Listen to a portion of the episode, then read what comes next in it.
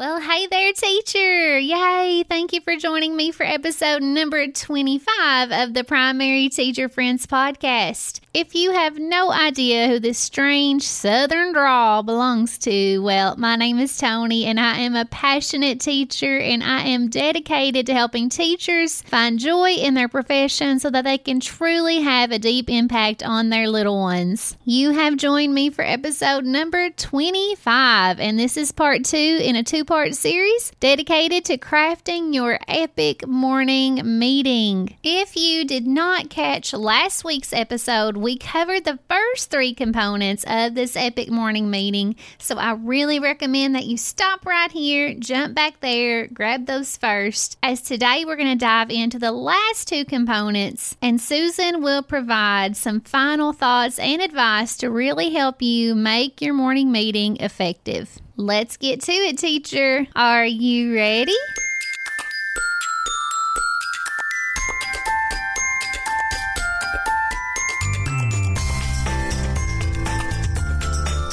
You are tuned in to the Primary Teacher Podcast. Now, if your job description doesn't consist of teaching little people to read, develop, succeed, and grow, you're probably in the wrong place. But if you do teach kindergarten, first, or second grade, well, you're what we call a difference maker. And you're among friends here. And now, your host, primary teacher, content creator, and little people fanatic, Tony Mullins. Welcome to another episode. Thank you for being here, for letting me into your ears and into your thoughts. I hope that your time spent with me is effective, whether you are putting on makeup in the morning, driving to work, walking your dog, or doing the dishes. I like to listen to podcasts while I'm doing the dishes. It really makes that a lot easier. Anyway, at the time of this release, it is Christmas time, and I hope you're not listening at the time of the release. I hope you are enjoying your family and really making those lasting memories with your little ones, with those you love. I hope you're warm and happy and have an unforgettable end to your year 2020. I thought about skipping this week, but I'm actually pre recording ahead of time, so it is not Christmas break for me just yet. I just wanted to be consistent for my audience and make sure I show up here like I said I would, even though it's a holiday. Come back later if you're not ready to listen. But year 2021 is quickly approaching. I did an episode in number 23 about a January reset. If you happen to miss that, go back and listen to my top three goals to get prepped and ready for the restart in January so that you can get back on track with your students. I thought this series, all about morning meeting, was very timely, so that way you can use some of your break to really think about your morning meeting and its importance and make some changes that will really bring big impact to your students. So today we are doing part number two of this interview with my friend Susan Matthews. She introduced herself last episode. If you listen to any of that, you know she's absolutely amazing and beams passion for her first grade teaching position. Teaching is not only her career, but her hobby. She eats, sleeps, and breathes teaching, trust me. And that's why she's a great mentor to me, and she can help you really craft that morning meeting that's going to make a difference for your kids. So I won't keep on talking. Let's get to part number two of the interview with Susan. So let me go back and recap our components so far. We have hype, excitement, and then we have our SEL component and singing and movement. And now let's talk about why it's so important to have this component of differentiation during our morning meeting. Now, I believe differentiation is important all the time, but we believe it's especially important during that first start of the day morning meeting time. So, can you tell me a little bit about that, Susan? Sure. I think that differentiation is most important for the morning meeting because it keeps them engaged. If you are asking questions that are all over their head, uh, you know, only for your higher kids, then those lower kids, you're going to lose them. They're going to be daydreaming. Think about when you are at a PD, a teacher PD, and they're talking about something that is totally over your head you kind of zone out and start planning tomorrow's day and what you're going to do as a teacher and things like that. You're not thinking about what the PD is about. And the same goes for if the PD is something you've already done and you already know how to do it. You tune out. So we want to keep the kids engaged by hitting each of their levels. So some kids might only be able to recognize sounds letter sounds. Some kids might be able to recognize digraphs and blends, but it's important to ask all those questions when you are doing the morning meeting. So I use WordWorks from you, from your teachers, pay teachers, and I love it because it gives the opportunity to use lots of differentiation. For instance, there's a sentence at the beginning, and they have to figure out if the sentence gets a period, an exclamation point, or a question mark. So the sentence might be like, Where is my blue tie? Where is my blue tie? Well, would that have a period? Would that have a question mark? Or would that have an exclamation point? And so that's pretty much a question that even now at this point in first grade, my lowest kids can maybe figure out. That gives them the opportunity to answer that question. But then there's a follow up question with it. And it, okay, yes, you're right. That ended with a question mark. It's a question because it needs an answer. Can you turn that question into a statement? So then my lower kids aren't able to do that, but my higher kids can do that. So they want to turn that question into a statement and they'll say, I found my blue tie or I know where my blue tie is. And then we try to change it into an exclamation. So that's for the higher kids. And the same goes with in the sentence, we'll try to identify the nouns, we'll try to identify the verbs. My lower kids can still identify nouns, so they can do that fairly easy. And they can identify verbs. But my higher kids can identify the adjective and figure out that blue is the adjective in that sentence. So by asking all those questions, it's keeping them readily engaged. And I love when I ask a question and almost every hand goes up. And that's how it is with the word works at the beginning when I'm asking. They're every hand is going up and they're wanting to answer. But I make sure that the the one children that I call on are the children that will be successful in answering those questions. Okay, I love I love all the things that you said there and I really love that your kids show up to morning meeting and they know they're going to have those moments of success. So like you said they're engaged, they're excited, they feel confident and that is so important to our morning time because because that's how we start our day. We want to start our day with everyone feeling successful and having that stamina that comes from that to get them through the harder things through the day as well. So I love how you did that. So glad you like WordWorks because for those who don't know, Susan is actually the one that has helped me create first grade WordWorks. So what she's telling you is she really loves her own thinking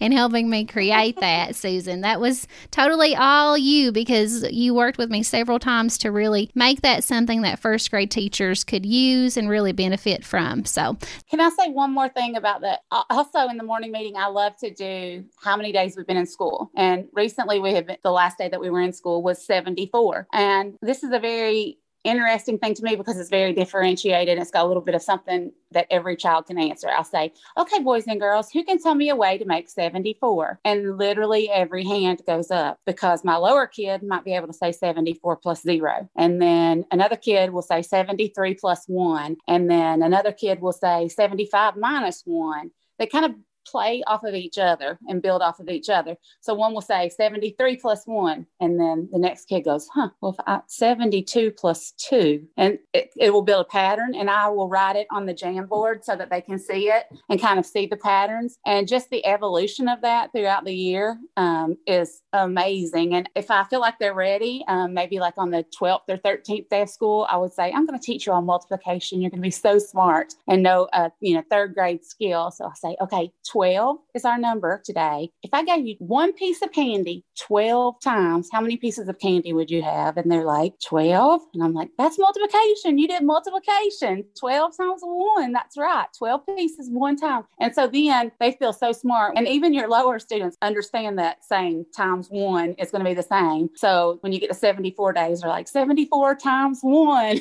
they get very excited about that. And then the higher kids will start to catch on if the number is like 60 they understand that 30 times two will be 60 and they'll throw those in there. And it's just amazing especially if you're getting observed. The principal will be blown away that your first grader can tell you that 30 times 2 is 60 wow susan susan down in first grades teaching a multiplication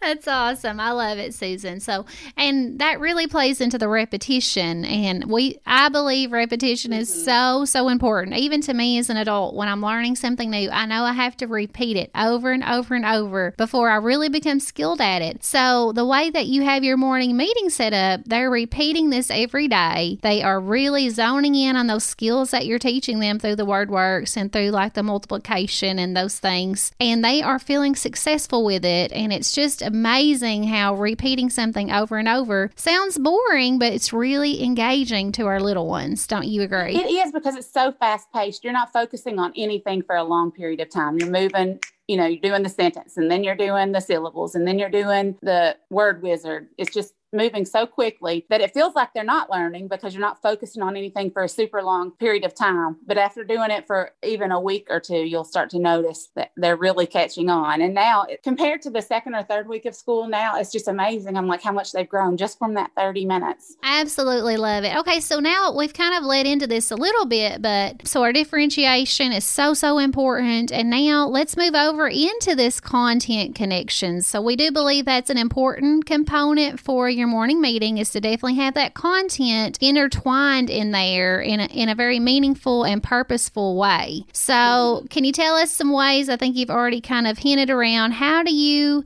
use content during your morning meeting to really prime your kids for the rest of their learning for the day? I'll look at what we're going to be learning throughout the day. And I do a lot of, um, right now, because we're virtual, I'm doing some pre recorded lessons, and I have done those a month ago.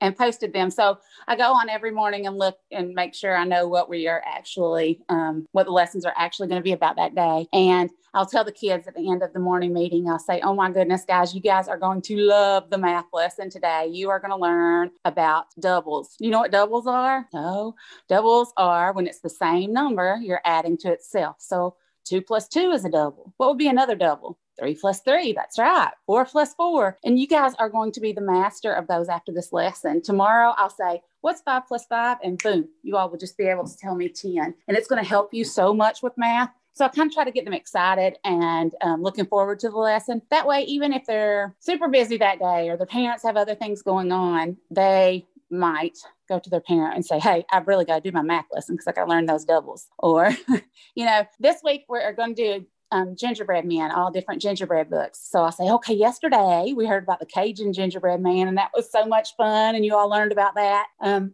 but today you're going to learn about the gingerbread girl. What do you think might be different about the gingerbread girl than the Cajun gingerbread man? And so we'll kind of talk about that for a minute and they'll tell me what they enjoyed about the book yesterday. And then they'll give me some predictions about the book today. And then that way, when they get off, they're going to be excited to get right on that book and listen to it. Absolutely. And everything's always easier when we've heard it before. Like mm-hmm. I know I finally get understand things after I've heard them a couple of times. So when you mention that during your morning meeting, you're not only piquing their interest, but you're kind of building their background knowledge like, "Oh yeah, Miss Matthews said that today during our morning meeting. I know what she's talking about. I think I can do this." So it's kind of like a confidence boost as well. So I love how I love how you do that. I love how you incorporate that connection and you're getting all that content in there with your word works and the math concepts that you're covering early and quickly. It's so it's so wonderful. Your morning meeting is just stellar. I really love it. So Susan, we've really given the listeners a lot of information. I just want to recap each of the components really quickly and then I want you to leave us with some final advice. So, component number 1 is always have that excitement and hype and joy in the morning and during your morning meeting to really get your students off on the right foot. Have some SEL components in there to really help them feel connected and important and special to you. I love singing and movement. It's so engaging and you can relate it to the content and you use it as an attention grabber every day, just like in writing. I really love how you said that. Definitely important to have those differentiation opportunities in there so all of our students can feel successful and engaged. And then connect to the content that you're going to teach teach that day and make sure you have some important skills that your students need the most incorporated in the morning. Susan, I think that wraps it up. Can you leave our listeners with your best, most final, greatest advice about morning meeting? First of all, morning meeting needs to be short. So it's only 20 to 30 minutes. So when I was planning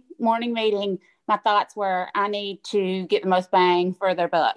for that little bit of time, I want them to be able to get the most benefit from it. So that means in social emotional and that means in curriculum. So I wanted it to be very positive, very upbeat, but I also wanted it to give them a big hodgepodge of skills at the same time. And I feel like I've done that. It's probably my favorite 20 to 30 minutes of the day and the most beneficial. When you're doing it, I have had to mix it up. We did the same songs for the first couple weeks. Those two songs were the same. And I noticed they started kind of getting bored with them and needing something different. So I incorporated some different songs. So now there are maybe six or seven different songs that I may do at the beginning. I only choose two of them, but there are six or seven that they know. And so that makes it a little more exciting. They never know which one we're going to do. And if it's been a while since we've done one, the kids will ask, Can we do, you know, um, my hands on my head song again. I, I missed that one. Sure, we'll do that one tomorrow. And it kind of gives them something to look forward to. But also, um, when I was planning my morning meetings, I thought about Harry Wong, and I had gone to a conference my first year as a teacher, a Harry Wong conference, and he talks about the teacher toolbox and how we have all these different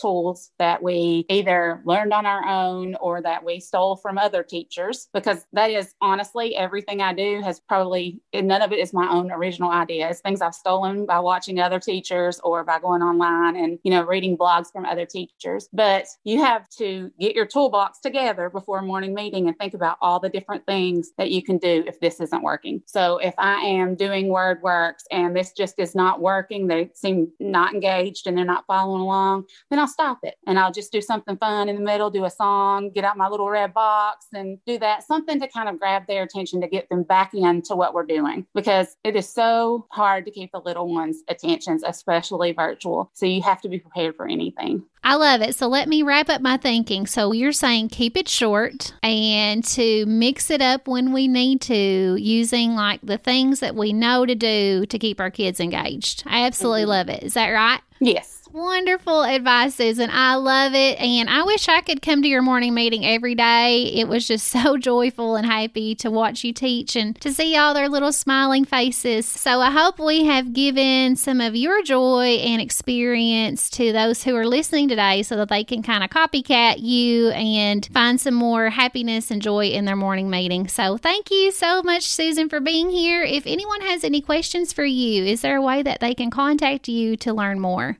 Absolutely. My email address is Susan Matthews with two T's at johnston.k12.nc.us. All righty. If you don't mind, I'll leave that down in the show notes. Okay, perfect. Thank you so much for having me. I love having you on, Susan. Have a great rest of your school year. You too. That wraps up our two part series all about crafting the epic morning meeting. You may be like, uh, Tony, there was a lot of information in these two episodes, and you are absolutely correct, which is why I have made the epic morning meeting cheat sheet for you and placed it over on my website at teachertony.com forward slash morning meeting. You can print that out, take it with you during your planning and really remember all five components and the tips Susan provided, plus some bonus tips from me that you will find at the end of that document. If you have made it this far into this episode, you are very well the kind of teacher we need over in our primary teacher friends Facebook community. You are passionate and planning and doing all kinds of things in your classroom that make an impact on kids. You are a difference maker for sure. So be sure to follow the link down in the show notes, jump over there, and send an invite to join. Once again, I just want to thank you for being here. Your presence is so important to me. I hope you have a wonderful holiday with your family, and I will talk to you soon. Until we meet again, go make a difference, teacher friend.